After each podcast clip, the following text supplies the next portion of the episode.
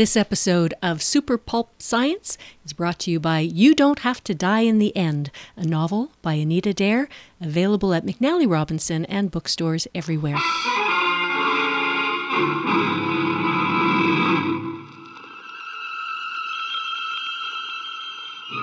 Attention, citizens. It's time for Super Pulp Science.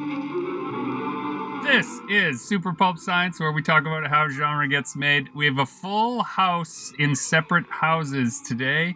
Uh, we have our long suffering co host, Justin Currie, who is currently doing the dishes while we record this podcast.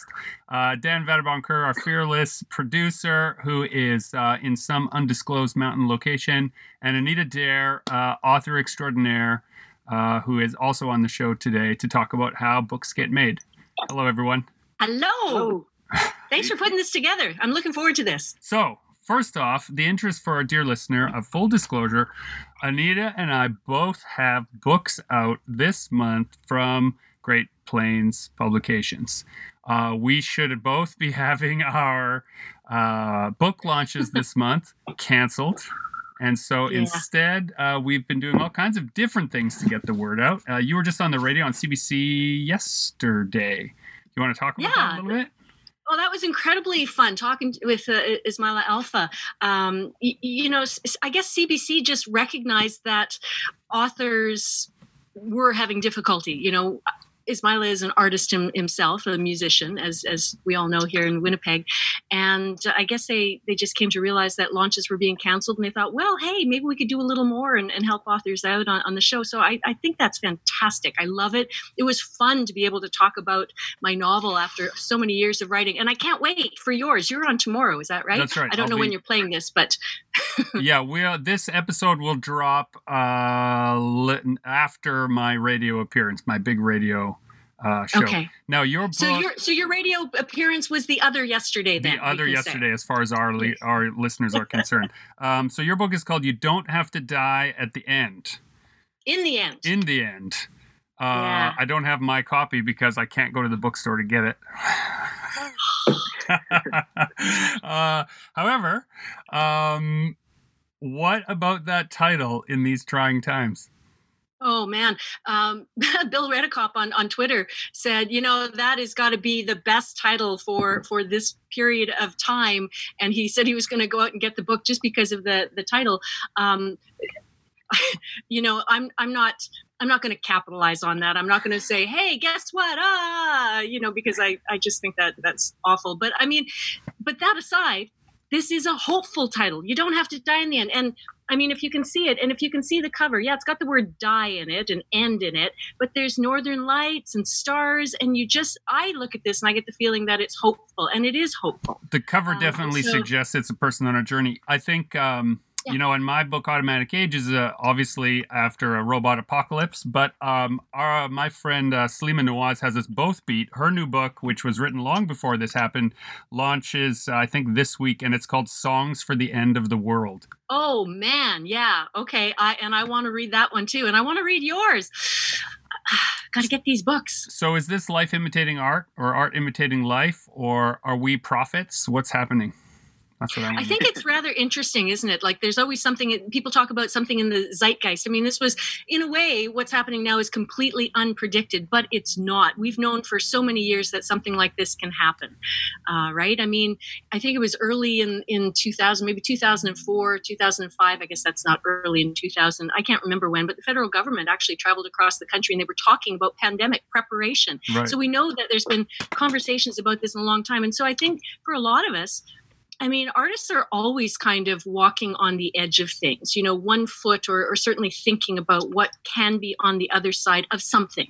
And whatever that edge is, I mean, it's different for all of us. So I don't know.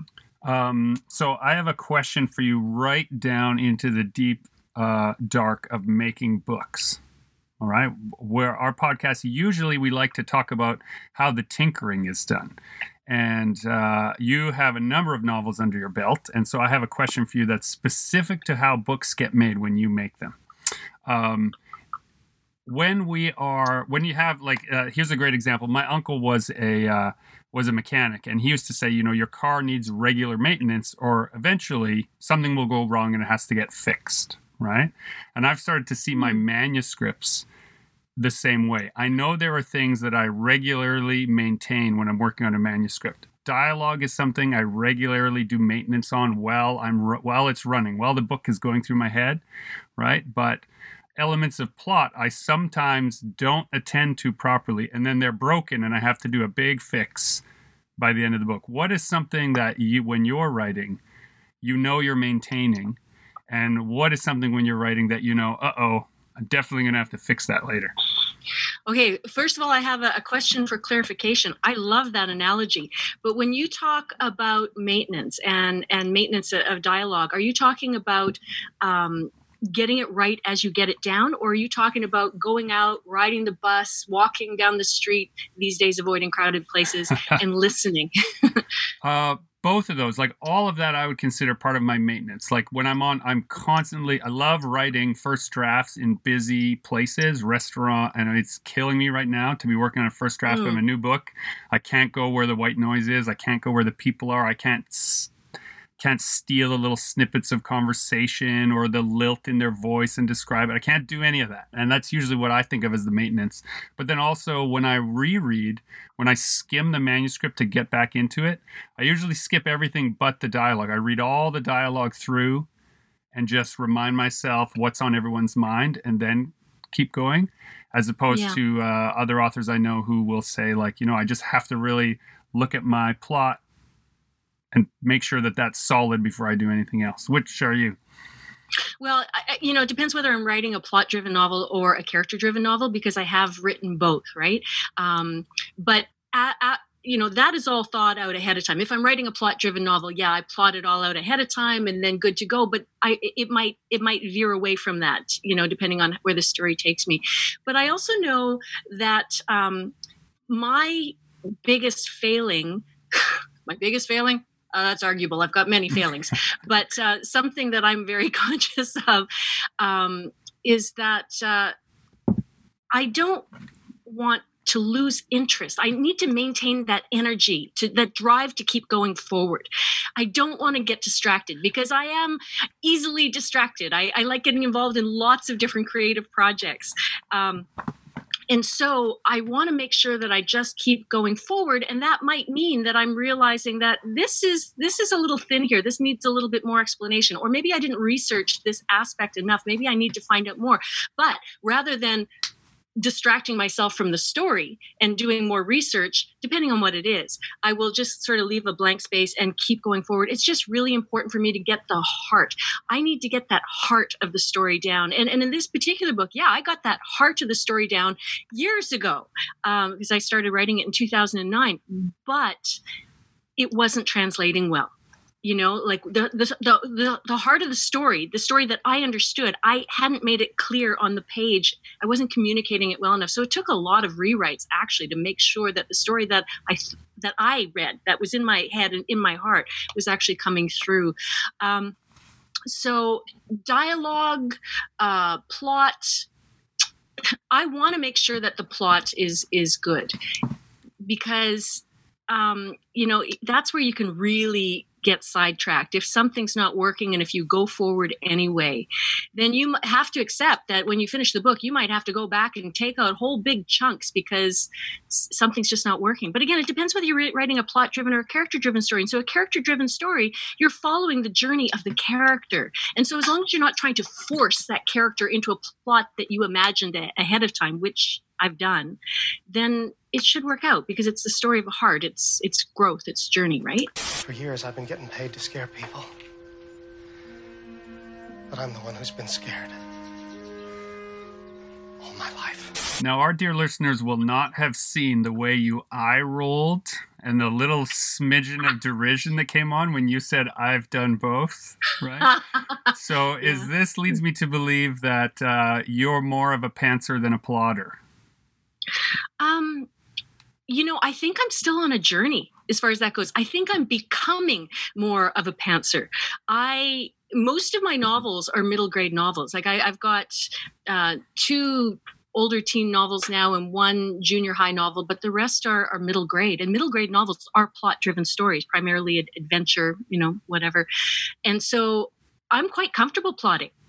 I, I think the derision or the eye roll was probably just laughing at, at myself, you know, because I, you know, I I don't know, uh, because I have done both, but um, and I've fallen into traps with both. I think a long time ago, um, I just really came to understand that a writer can can put themselves in a trap. First of all, you know, if, if you decide I am a, a plotter or I am a pantser and you try to stay with that no matter what story you're writing, that's where you're going to get into trouble. Yeah, and totally agree. sometimes when Yeah. Yeah, I you know for a while there I felt like I was a little bit of a plot doctor or book doctor or whatever. Um, not not really, but in a way because I in realizing this I was able to give advice to other writers when I was teaching workshops and whatnot. They'd come to me and say, "This is this is I'm stuck with this. Well, tell me what kind of a story it is. It's this story. Okay, and what are you doing? Well, I'm doing this. So it might be somebody who's trying to write a character driven novel but has written a plot and they're trying to force that character into a plot, just like like I mentioned, or um, if they are writing a mystery or a thriller, uh, an adventure story, and have not written figured out the plot and they're just going. I mean they might go for 300 pages before we get to you know something that needs to move the story forward. So that's where you can get into trouble. My middle grade stories are plot driven and, and i've just come to understand that and i love writing those. They're fun. Uh, there's usually a lot of humor. Um, but my, curious to know my teen novels started for you. How did that start? How did middle grade novels? Did you know? The reason I ask it is because Justin and I did a book uh, called Dragon Nanny, or we're working on a book called Dragon Nanny, which is rolls out of Cassie and Tonk and Rust and Water, two books that we didn't realize were for young readers until Oh. they were in the world, and parents reading them to young readers is what like sort of got that entire train moving for us. We just made the book we most wanted to make, and then when the readers showed up, we were like, "Oh, okay, it's a super all ages book. What? Let's just keep doing what we're doing, but we'll market it towards young people." Then, is it like that with you? Did you know you were doing uh, books for the middle grade, or were you writing stories and then a publisher said, "Hey, this is where that would fit"? What was the trajectory there? I knew I was writing for for middle grade, and I, love that you say that because every writer has a different process and different way of doing it. Tim Wynne Jones also told me the same thing. Actually, he said that he writes a story and then afterwards, you know, we sort of figure out where where it fits, or maybe it's during the process. But um, I also think that most of us have an age that we go to in our minds when we go to our creative place, a place that's most comfortable, an age that's most comfortable. And so when I, you know, when I was imagining a story, when I go back to my first book, which was about uh, a girl who was terrified of flying and and she um, gets caught in a forest fire and she has to fly her mother's float plane off of this little lake to sort of hop it to another place in order to save herself and her neighbor and, and her dog. Um, I went immediately to 12 years old because I remember so vividly being 12 years old, uh, you know, in and around there, 11, 12, 13, when I was in Churchill and running around the big rocks on the bay and, you know, finding these, these old sheds and we'd go into them not understanding rules about private property at, at the time and find boxes of old books. And then in Baker Lake, you know, just having these adventures out on the tundra with, with my friend. That's the age that I was. Oh my goodness. You know, I just have so many fun anecdotes that I can easily go to. So for me, when I went to a creative place, a story place, a time of adventure and fun, it was 12 years old. Hmm. And so that was easy. And it wasn't until I, you know, started writing more and more books that I started really thinking about, you know, not thinking about my growth as a writer. When I when I started growing as a writer and thinking about things more deeply, thinking about issues, thinking about how, as human beings, we process things at different ages, and thinking about more difficult subjects, that lent more naturally to older readers.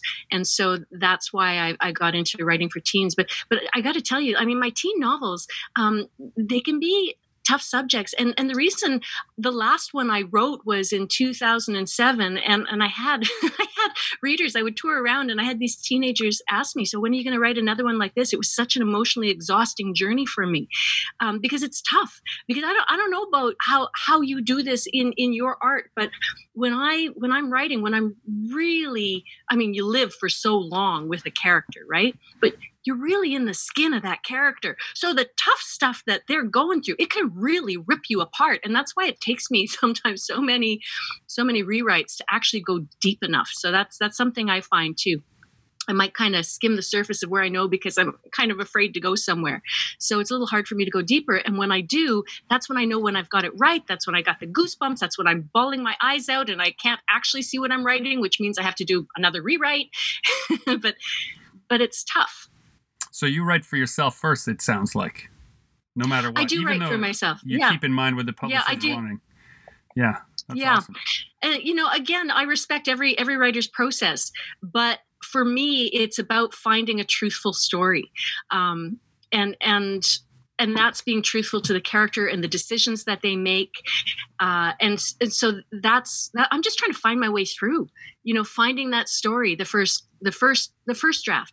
Later drafts i start thinking about the reader and and i actually mentioned this um, in a podcast interview uh, a couple of weeks ago. It's a tremendous series that's that's with the i read canadian folks. Actually they're supporting it and access for copyrights supporting it. But um, i mentioned did i mention that i get distracted easily and i lose my train of thought? Um, you oh were going to. story first. Yeah, yes yes. story first. story first. Story first and then i think about the reader because when i when i wrote that my last tough novel it was called spider song. It was with penguin and it's it's out of print now. Um, but it was about a girl. She was she was a cutter. So you know she she self-injured. And I, I wrote the novel, I found the story, and then afterwards, in doing a, a little additional research, I I learned that writing about that physical act of cutting was actually a trigger for some readers. And i didn't want that in my story. So i thought okay so what can i do what can i do? And still tell the truthful story. So i think there was a, a little bit at the beginning but then instead i just built in strategies. So i had her all the way through just using her strategies to to not try to do that. And so that's how i treated that. So that was i felt that was my way of being respectful to my reader. And again every writer has a different process. Every writer has different thoughts on this and and i respect them all but this is the way i felt good about my story. So i think about readers later on. And in this and in this story okay so this is this is a little different in in this one okay so it's a teen novel and it's about a young offender and so she's rough and tough and from a tough town and i had no swears um just because that's that's not something I natural. That's not the way I, I write. That's not something on the air. I, I, it's not my daily language unless I'm vacuum cleaning it. But that's that's a secret. Only you know that now, right? we will So, we'll bleep that, that out. Yeah. Oh, G- Georgie. Don't stay out too long or Mom will have a bird. Hello. This may be the most hard hitting media related question that you've ever had, Anita. Uh, from Twitter, I know that you as an author are a tea maker. You make a nice pot of tea before you start before you start writing. Is this true or false? Have I do I have am I mischaracterizing you? No, it is. It is true. It is part of the story. Right? Whenever you whenever you're on Twitter and you're like, okay, I'm gonna get writing, there's always something to do with a hot cup of tea. Now, I also am a tea maker when I write. I love to have a pot of tea with me when I'm writing. Uh, but it occurred to me that there are sort of two ways in which I use my tea as a writer. Sometimes as a fortification, and other times as a reward. Which are Oh, you? nice. Are you a person that takes the sip and then writes the sentence, and uh, or the person that leans back from the keyboard and says, "Ah, that's the one," and then takes the sip as a reward? No, I, I think it's it's the former. It's um, I, I drink the tea all the way through. I don't deny myself anything. Maybe I should give myself rewards. That would be really nice. But I tend to reward myself often and all the way through. Um, uh, what kind of tea do you drink? That's another hard hitting question. Oh, yeah. Later, it depends on when in the day it is for me. Um, I really like a nice, thick, dark chai for the evening writing sessions, and I usually double or triple the bags. I know people are probably gasping in horror at that, but I just love it to give me a kick right in the face. Yeah. Um, in the morning, a nice Earl Grey, a good, nice little bit of Earl Grey. It's always always the way to go. Um, which brings us Yeah, to we're, we're the same as far as I which brings us to the idea of a schedule. Do you keep a writing schedule? Do you follow uh, the muse? I tend to keep a schedule. Yeah, I, I mean, I espe- when I've got a deadline, when I'm when I'm in a story, when I'm when I'm working, and I know okay, this is the time that I am now committed to this story, and I and I'm going to get it done. I've got to get it done by a certain period of time. I am in the chair every morning. I that's when I tend to uh, shut down Facebook, uh, not Twitter so much because I have other responsibilities with the Writers Union. But I will. Um, what's what's the word that not decommission? Um, I cut it off. I say, Facebook, I quit you, and they say, no, no, no, you don't really mean it. You just go away for a little while and then you can come back. So that's that's what I do. Uh, just because I know I'm weak, just like I, you know, I, I can't wait to give myself rewards. I, I'm weak. I'll forget, and I'll just go. Well, I'm just going to check, you know, and, and then I, my thought is fragmented and I already have problems with that. So I, I shut down social media. I like to, I am a morning person. I wake up really early. Um, my usual time to wake up, my comfortable time to wake up is 5, 5.30 and right away I get in the chair and I might check email or, or news something first, but I'll, I'll have my cup of tea. I'll say, good morning, Twitterverse. Uh, let's have a cup of tea. and, and then I get to it.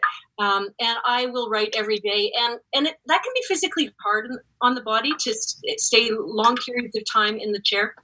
So I do actually have now a treadmill uh, in my office, which I will go on, but I, am much more likely to get up um, after a few hours and go for a bike ride or go for a run when I'm when I'm running, just to keep the the body you know moving well. Because in past times I find that I lock up really easily. But I'm usually good for about five hours. Then then I have to go off and do something else. But I, I stay pretty committed to a story once I'm once I'm in it. And I am a morning person, and so I have my Earl Grey in the morning and my chai in the afternoon. In the evening, I have to have something decaffeinated. How about you? Are you more of a, an afternoon evening person, or or does it do you have a routine? Uh, yeah, I'm a pretty pretty slavish to a schedule. Uh, I like to do writing, first draft writing, first thing in the morning. If I have my druthers, I get up and I just go right away and write what's fresh in my head, fresh from the unconscious, just everything, just blah, get every, I'll get the mess out. Uh, early. on the page. That's right. And usually what that does is, and sometimes that's 10 minutes and sometimes that's an hour and a half. It depends on, on the flow. I don't restrict or worry about how much I'm going to get in that first flow. Uh, Mm-hmm. And usually during that time, I also am then thinking about um, uh, some illustration, some composition. The other part of my brain that's like, okay, we're going to also have to get drawing today. We're also going to have to get putting books together today. Um, starts to wake up, uh, and so the writing is sort of a separate stretch exercise for the brain and i don't worry about it i have a lot i get a lot of writing done in that or those early mornings but not much of it is any good generally speaking but it's become a really good piece of exercise for me um, well, that's interesting. Yeah, because I'm opposite. My my best writing is in the morning, and then afterwards I will edit and tweak and things like that. Right. Uh, and then if I get um, on a perfect day, then I'll also do two or three hours of illustration in around there. And then usually while I'm illustrating things, better ideas, better turns of phrase, better ways to construct the mess that came out early will occur to me. Uh, and I often don't do a rewrite then. I don't go back and look at what I wrote before. I'll just start with that new idea, that new framework when I sit down to write in the afternoon. My best writing is usually late at night or in the evenings, but I can't get to it if I haven't done that morning stretch. Oh, that's interesting. That's your warm up time. Yeah, it kind of just sort of Yeah. gets the momentum. It's like you were talking about momentum, and I, I deeply connected with this idea that you need the momentum. But for me, my momentum is not connected to the moment, but to the seed of the idea, which comes early. And then it kind of has to roll around with everything else that's on my mind during the day before it comes out. Seems to me that like that seed of an idea is very important because are you talking about the theme or the idea, the heart of the story that carries it through the through line? Yeah. So um, a lot of things. So like specifically, um, what usually uh, Justin and I have talked about this a lot. We get something that uh, our common language for it is we call it an anchor image, and I and I uh, an image comes together to me uh, that is not necessarily connected to a specific place in the plot or the narrative or even the conversation. Just a a moment, not a movement between the characters, and that's where things will start to sort of expand from. So, like right now, I'm working on the follow up to Automatic Age. Uh, um, which is called The Backbone of Night. And there's a scene, I don't know where it fits. I don't know where it's going to go, but there's a scene I'm working on that's slowly getting longer on both ends until it'll connect to something where the father and the son are walking through this uh, set of hills. And there's this weird man who's watching them who's covered in birds. And every time he moves, the birds fly away. And whenever he stops, they land on him again. Um, and it's very unnerving for the for the father and, and i don't know where that why that guy i don't know who that guy is i don't know where he's from i don't know what those hills are i don't know how they got there and i don't know where they're going but that idea i can't shake it it started in that early thing. And so i'm just writing around it until there's enough of it to plug into another thing which is very different than how i would do a graphic novel. In a graphic novel you would you would have to draw that image. And so you would have a transition image that got you there. And so you'd have to know what came before and after. Whereas in narrative i have or at least in the way that i structured how the story is written for automatic age there are gaps of time where the characters have moved to different places and the reader doesn't get to be told how they got there necessarily just to know that they are constantly on the move so i have this sort of macguffin in that if i can't figure out how to make it fit i don't worry about the geography of how they got there I make the scene fit the dialogue. So what they're talking about might be the bridge. So the reason the reader is there is because this is the place where the conversation continued, right? Or the theme is there. So this is the place where that idea, um, whatever the sort of I don't know what you call it, the spirit of the story is arriving, right? And whatever symbols or imagery that I want to use has been recalled again in that area. So I try to leave that as the guide for the reader so that there's not just a bunch of non sequitur stuff, but I let the ideas arrive out of order often, and then I have to sort of figure out how they fit. I've I've had uh, other writers, not not many, but I've heard a, a, few writers mention that that a scene will come to them and and you're a very visual person because of the type of work that you do so you know talking to other writers who are are talking about narrative all the time they'll do it in that way with narrative. They'll have an idea for a scene and they'll write that scene no idea how it's going to fit into the story and then they figure it out afterwards. But i love this you know this idea of starting with an image. And you know the how that would work for me is maybe not uh, an image, but an idea, a thought, a phrase, or something like that, and then I'll be imagining, you know, where where that takes place and, and who the characters are. But um, yeah, then then you have to build a whole world around it. Taggart steps onto the moors as the fog curls around his ankles. He shivers, buttons his coat, and walks on, disappearing into the mist. A shadowy figure lurches into frame, dripping with foul water and dark, oozing mud. Yeah. Yeah. Bill, for the last time. In a minute. It's a bit of a puzzle. I mean, not the puzzle of putting it all together for you, but the puzzle of oh, here's this this image that I'm struck by. It's it's holding me. What's the story here? Well, Would you say that fair? Definitely fair, yeah. And the other thing too is that uh, you know collaborating with Justin as often as we do, there's this neat part of me that now that I'm working on prose novels as well as the graphic novels, I I I have really realized that part of what happens when we're collaborating on comics or graphic novels together is the subconscious elements that I usually have to figure out what those themes and emotional beats are and all that stuff uh, that you'd have to bake into your prose. I can just freely let Justin do all of that. And then I arrive to the pictures, and whatever I feel looking at them becomes that beat. Oh, nice. Right. And he's been working on uh, last night. How late did you stay up working on that stuff, Justin, for Dragon Nanny? It was around 1.30 or 2 I sent you that email. That was an early um, night for you then, right? Yeah.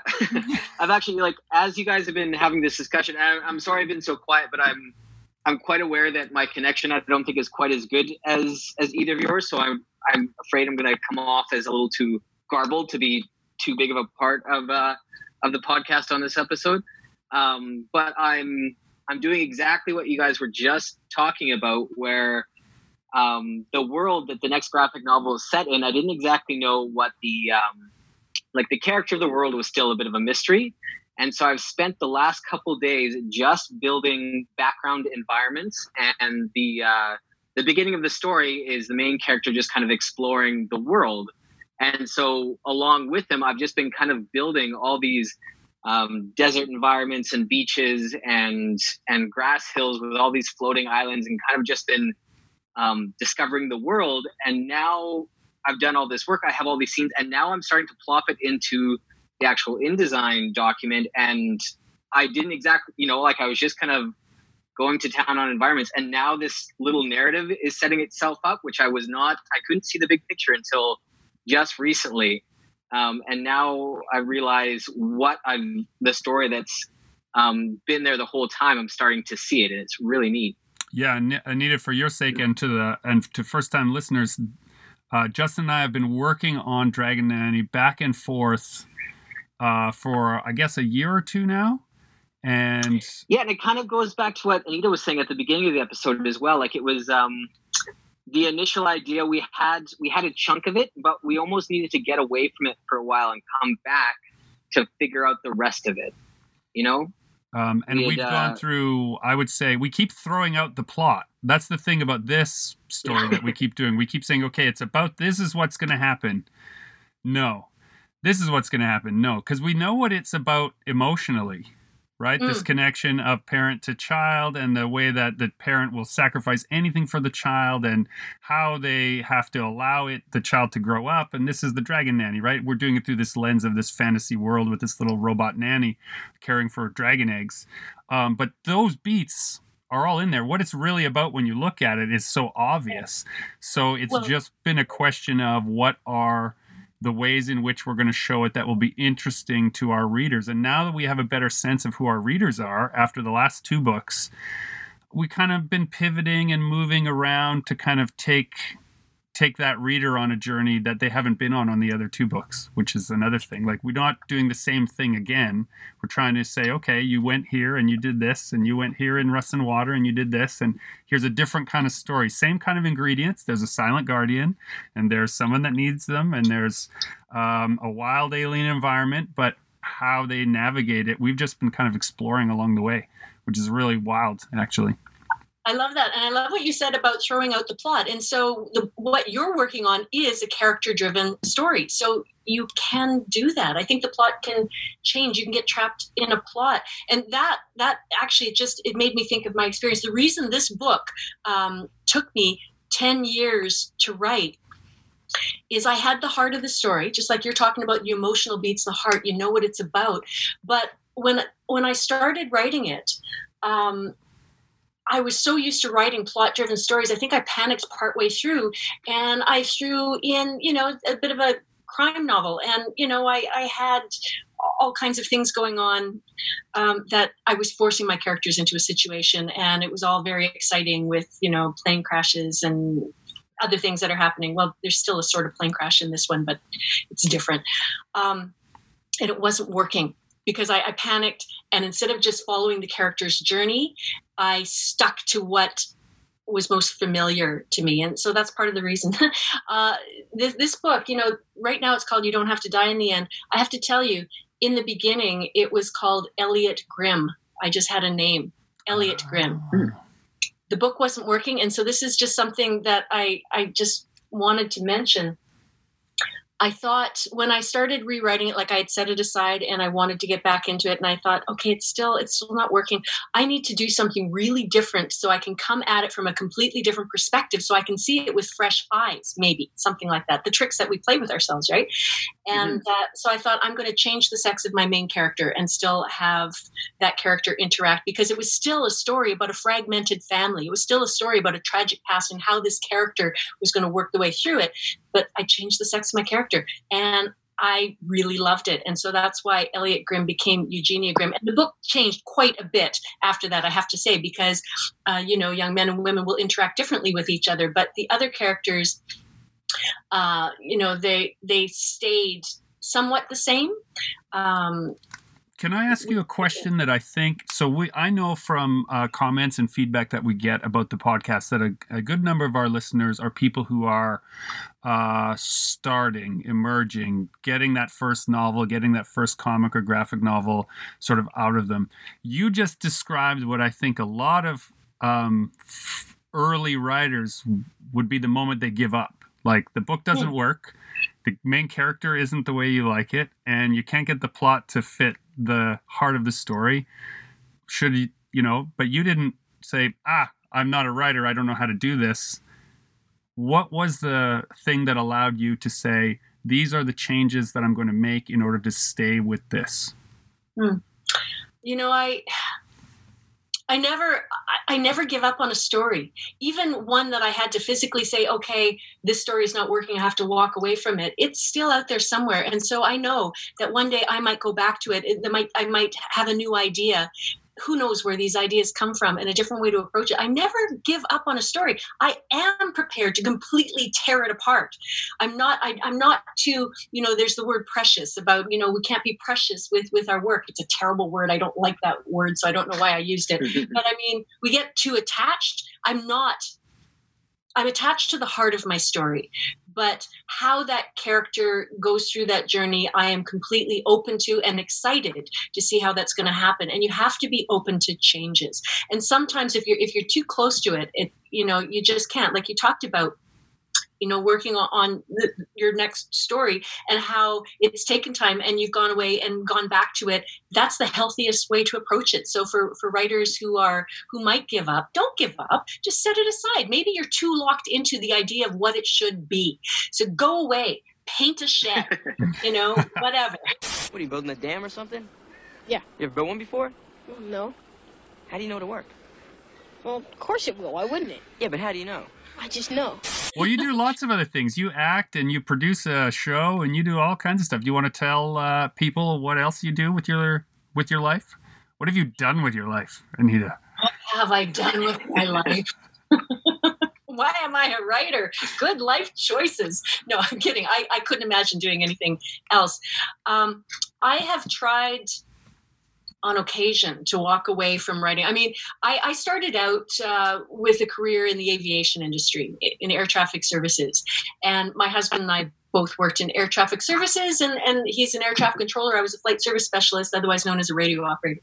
And um, when our girls were, were very young, uh, it was having we were shift workers, so having five different sets of caregivers was really hard on yeah. them. So I made the decision to first of all take a leave of absence, and then with our continued moving around, it just made sense for me to cut that tie and and resign.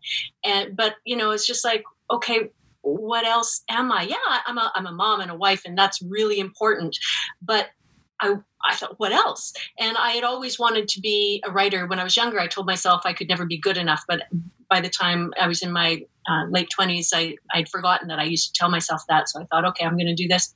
So there wasn't a moment that allowed you to say, okay, now I'm going to write? You had just forgotten that you had had the misgivings?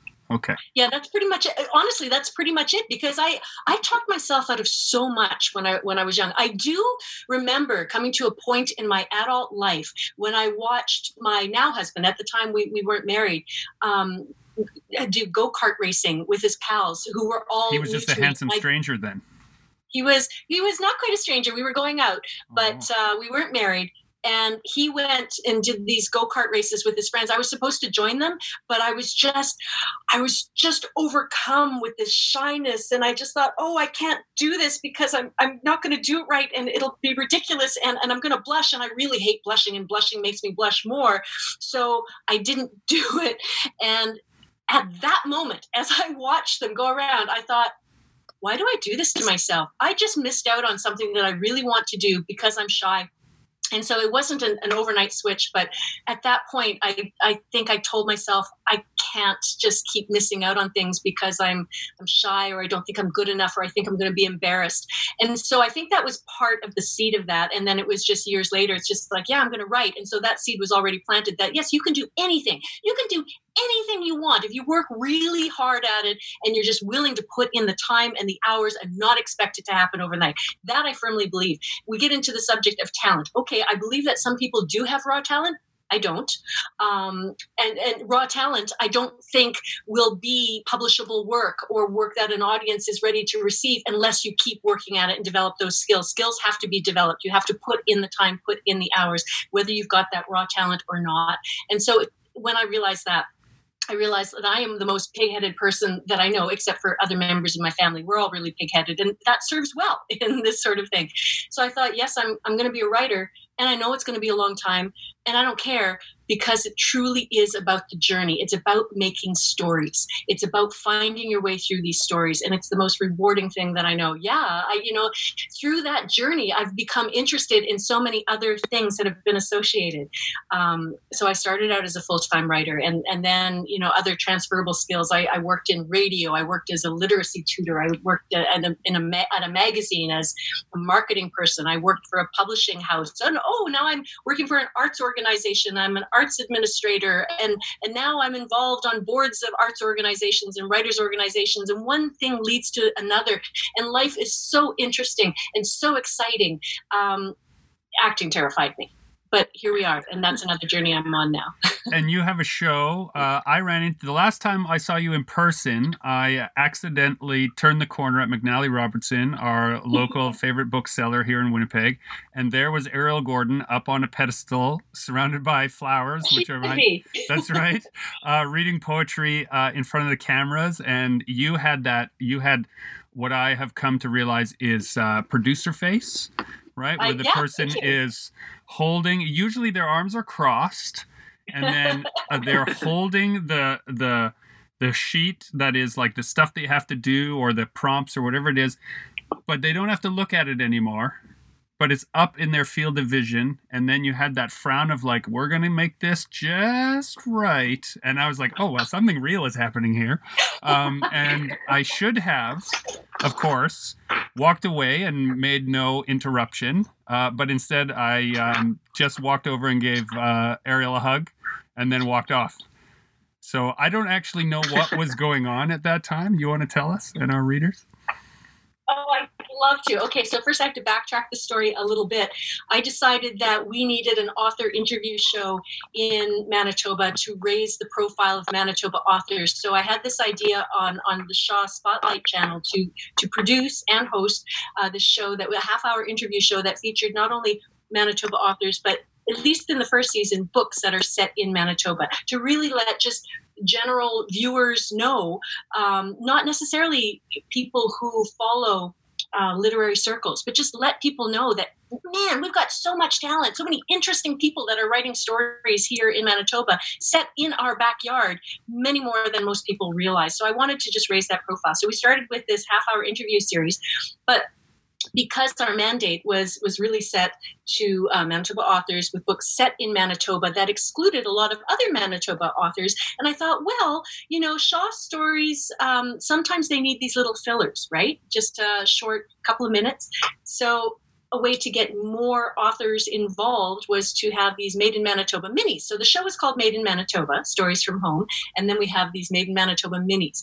And so I, I we decided to film authors uh, first of all, just short little one minute readings, just a little bit from a current book and then also a short q&a segment where they just answer maybe four questions that will fit in between two and three minutes and we can do lots of those. But because i had my my team all of it's all volunteer teams uh, my my editor my editor a, a, wonderfully talented young woman named erin Daher you might notice the similarity with last name. Okay so i'm, I'm going to sideline a little bit here because when i was putting my team together i didn't want to draw directly from the film industry because when a movie comes to town everybody in the film industry they got to go to they work get right? pulled out. So, yeah, for sure. Yeah, I was hoping to find people with transferable skills, and I was talking one day, and I was saying to my my daughter was there, and I was saying, I just I just don't know who I'm going to get for an editor because that's you know that's really time consuming, and, and I just don't know who could do that. And she said, uh, Mom, I know how to do this. I do this all the time. And she started asking me which program I was going to use and all of these details. I just like, how do you know this? She's, what do you think I did in my room all those years when I was in high school? I don't think I actually knew. Well, she played the piano, but um, yeah, she's been editing videos since she was a teenager. So, because she was really involved with editing the main show, I thought I didn't want to burden her further. And she has a full time job. So, I didn't want to burden her further, not burden her. I didn't want to ask her to then take on these short minis. So, I decided I would learn those skills. You know, I had the program and I went through tutorials and I asked, uh, you know, a lot of advice from our, our producer um, at, at Shaw. Um, Jonathan. And and then I also asked a friend of mine who's in the film industry, George Arello, who's so helpful. He's he's an extremely he's a superb editor, and he works on many movies here in town. But he's he's the type, type of fellow who's always willing to help out, right? So um, so I asked him if he would give me a few pointers, and he says, "Yeah, sure, I'll come over right now." He's a bit of a taskmaster because he does expect perfection, but I'm so I'm so glad for that, really. Uh, and so he helped me learn how to edit these. So now I have more skills. Now I'm an editor too. So okay, so I'm I'm a writer, I'm a producer, I'm a party clown. No, that was years ago.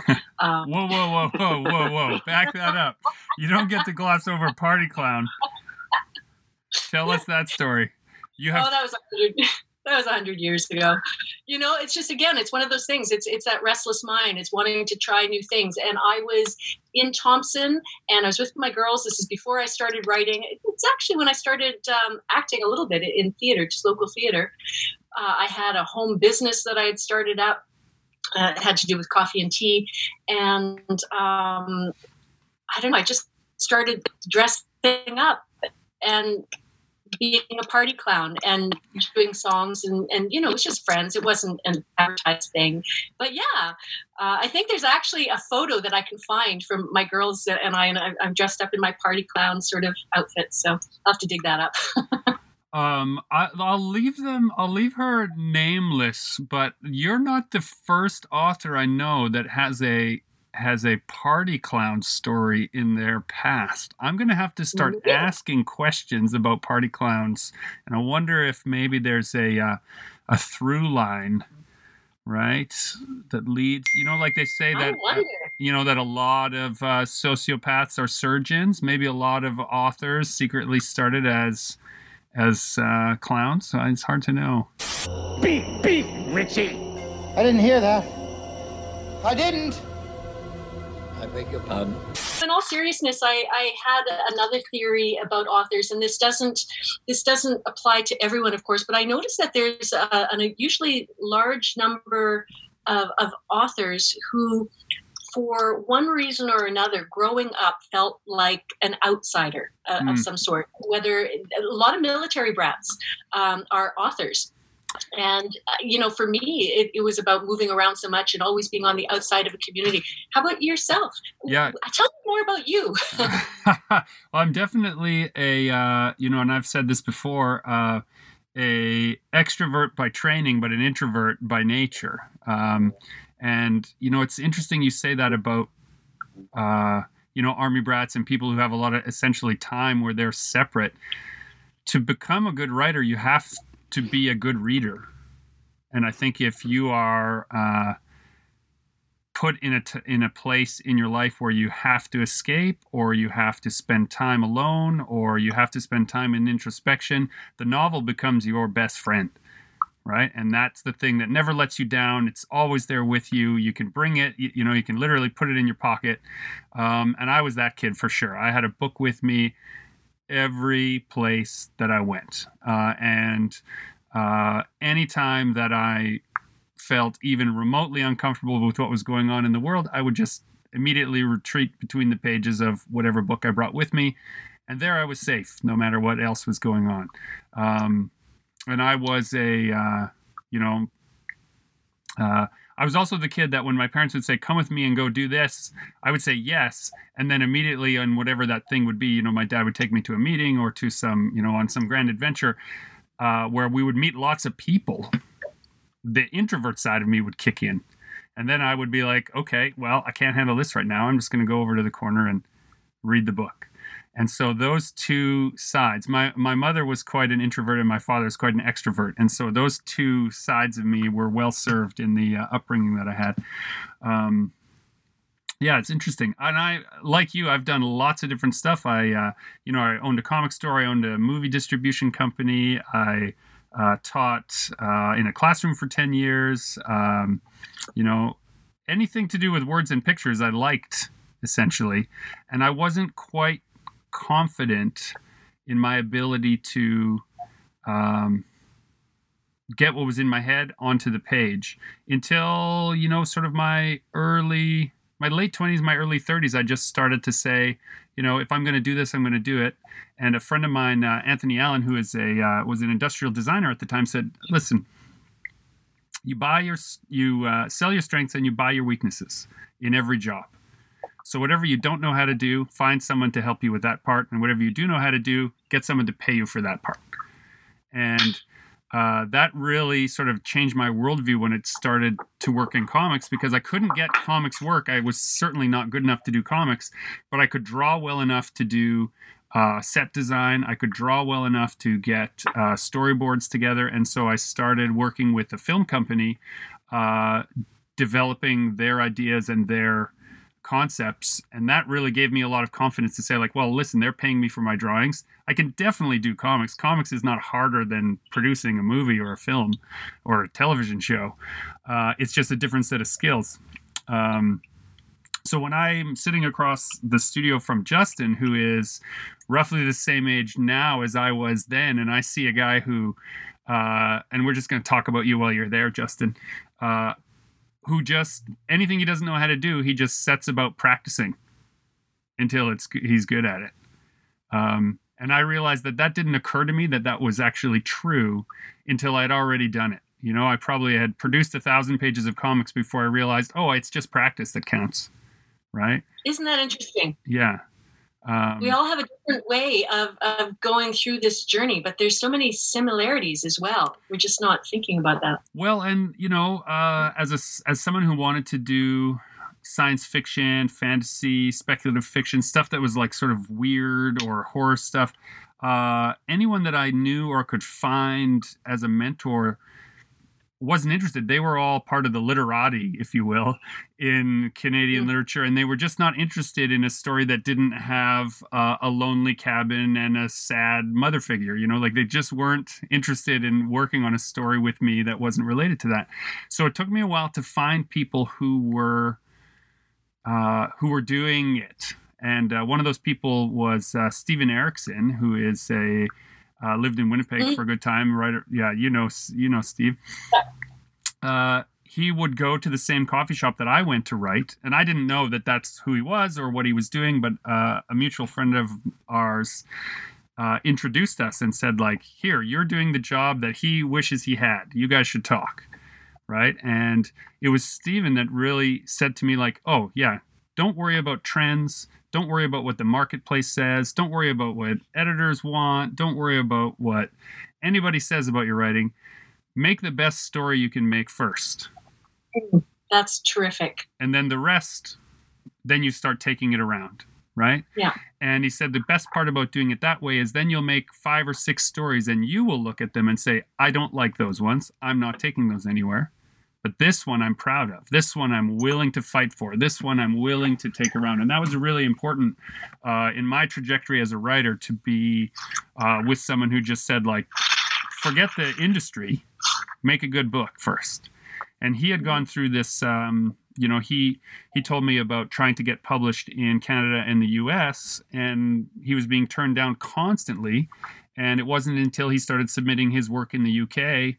that um, he first got you know that big publishing deal with the Malazan books. So when I first started out in comics, same thing. I started looking specifically, just sort of like almost as a lark, for UK publishers of independent comics. And my first published comic story was in a UK anthology, just by that same, you know. Um, his sort of uh, his advice was that like if you are from somewhere far away, they'll imagine any flaw in the story as being cultural. Ah. I like that.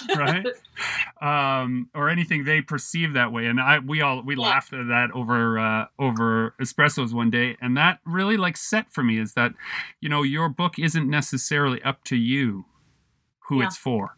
You know, and Justin and I figured that out. We we when we made our first graphic novel, we made it sort of for us, and we had a distribution model going to shows where we didn't need to ask a publisher's advice, we didn't need to ask their permission, uh, and we had skills enough to produce a book and take it out and sell thousands of copies of it to people. And then those people who were showing up told us who our market was. Right? We just sort of paid attention to who was there. So we got, in a way, we got lucky. It was a, it was. Um, uh, lightning certainly struck there for us, which is not uh, the done thing. But we don't get that. Uh, yeah, oh yeah, yeah, my book's arrived. Yeah, you can see, dear You listener. have it. Anita can see it, and uh, Justin can see it if he turns his uh, video on. But uh, Automatic Age arrived, so I uh, have for myself, and the longtime listeners to the podcast will know, Justin and I do between 25 and 30 away shows a year. And so I have a thousand copies of Automatic Age waiting to go with me on the road. And of course, everything's canceled. The world is canceled. So Yeah. it's an interesting thing to be uh, sitting on those books right now. And then, um, I mean, you can see behind me, I have a library at home. I was sitting here uh, just two days ago, and it suddenly occurred to me that I was reading a book uh, that had been written about 120 years ago. And I was just reading this story, and it just occurred to me that I'm discovering this for the first time now, 100 years later. Whatever I think the rush is to get my book out is kind of stupid. The real the real problem right now is that bookstores are closing, that everyone who sells books is out of a job. Like that's the real tragedy right now. Not that I don't get to have a book launch, right? Because the book is written, Yeah. it exists. It will filter into the world at its own pace, and that also is not up to me. And just I had a moment where I finally went like had a big sigh and said, okay, there are bigger problems, and publishing is the byproduct of writing. So let's just get on to the next thing. That's that's a terrific way. That's a that's a terrific approach to this. This is a moment in time that we are in right now. It will not last forever. Tomorrow, today is history, and all of that. The situation that we're in, yeah, it can be financially tough. It can be worrying. We're all worried about so many things right now, and that's a whole other aspect that that can affect your your artistry. Just worry and stress, but it will pass relax, take a breath. I can't control this moment. All I can do is write a true story. And when the time comes to assist in it, whatever way I can, then I will do that. Yeah. Yeah. And I've Live in the moment. live in the moment. Well, and I've been very lucky. You know, we've been all. I think all of us have been lucky that only the quarantine has affected us. Like the illness has not affected anyone in my family. The the the the bigger stakes have not landed for us, and so all we have to do is isolate. Monitor the bank account more closely than you normally might otherwise, and uh, try to get your regular life rolling in a smaller space than you're used to. I mean, that's, you know, as far as problems go, not so much. Not That's so much. interesting. And, you know, that's very much the artist's uh, way of thinking. Do you think? I, I mean, maybe that's arrogant for, for me to say, but I, I think we are very used to taking a step back and saying, wait a moment, let's think about the deeper picture here. And, you know, other people who aren't artists are also capable of doing that. But I, I just think that in a way, that's our job to, to think about that. Yeah, well, and even uh, Justin, you sent that uh, those uh, pages to me last night, uh, and then he was tweeting about just this idea of uh, escape, right? You just have to make a place to go. Sometimes that's really the artist's power, right? You can make a place to go and visit, and then come back a little bit stronger if uh, if it worked Yeah. out the right way. You know, I, I, I signed off a, an email with somebody the other day, and, and it was just sort of we, there was sort of a, a thread of an idea that I find really interesting, and that is let's rename this this world. Let's let's give it a different name and pretend it's a different world and see how we think about it. Yeah. just Yeah, so true. So true. Well, um, this has been Super Pulp Science. Uh, we have had Anita Daher with us, and you can find her new book, You Don't Have to Die in the End, uh, at booksellers everywhere. I mean, McNally Robinson is my favorite independent bookstore. They do a stellar job, and and and they've got an online ordering system, so that's terrific. Information can be found about both our books uh, through Great Plains Publications, and I and I think that they they'll also ship out directly from there, as a lot of publishers are. You can also get copies of all of Justin and my work uh, at McNally Robinson also. So we are, uh, yeah, we love that bookstore. This is Gregory Chomichuk telling you that you should join the fight and make comics.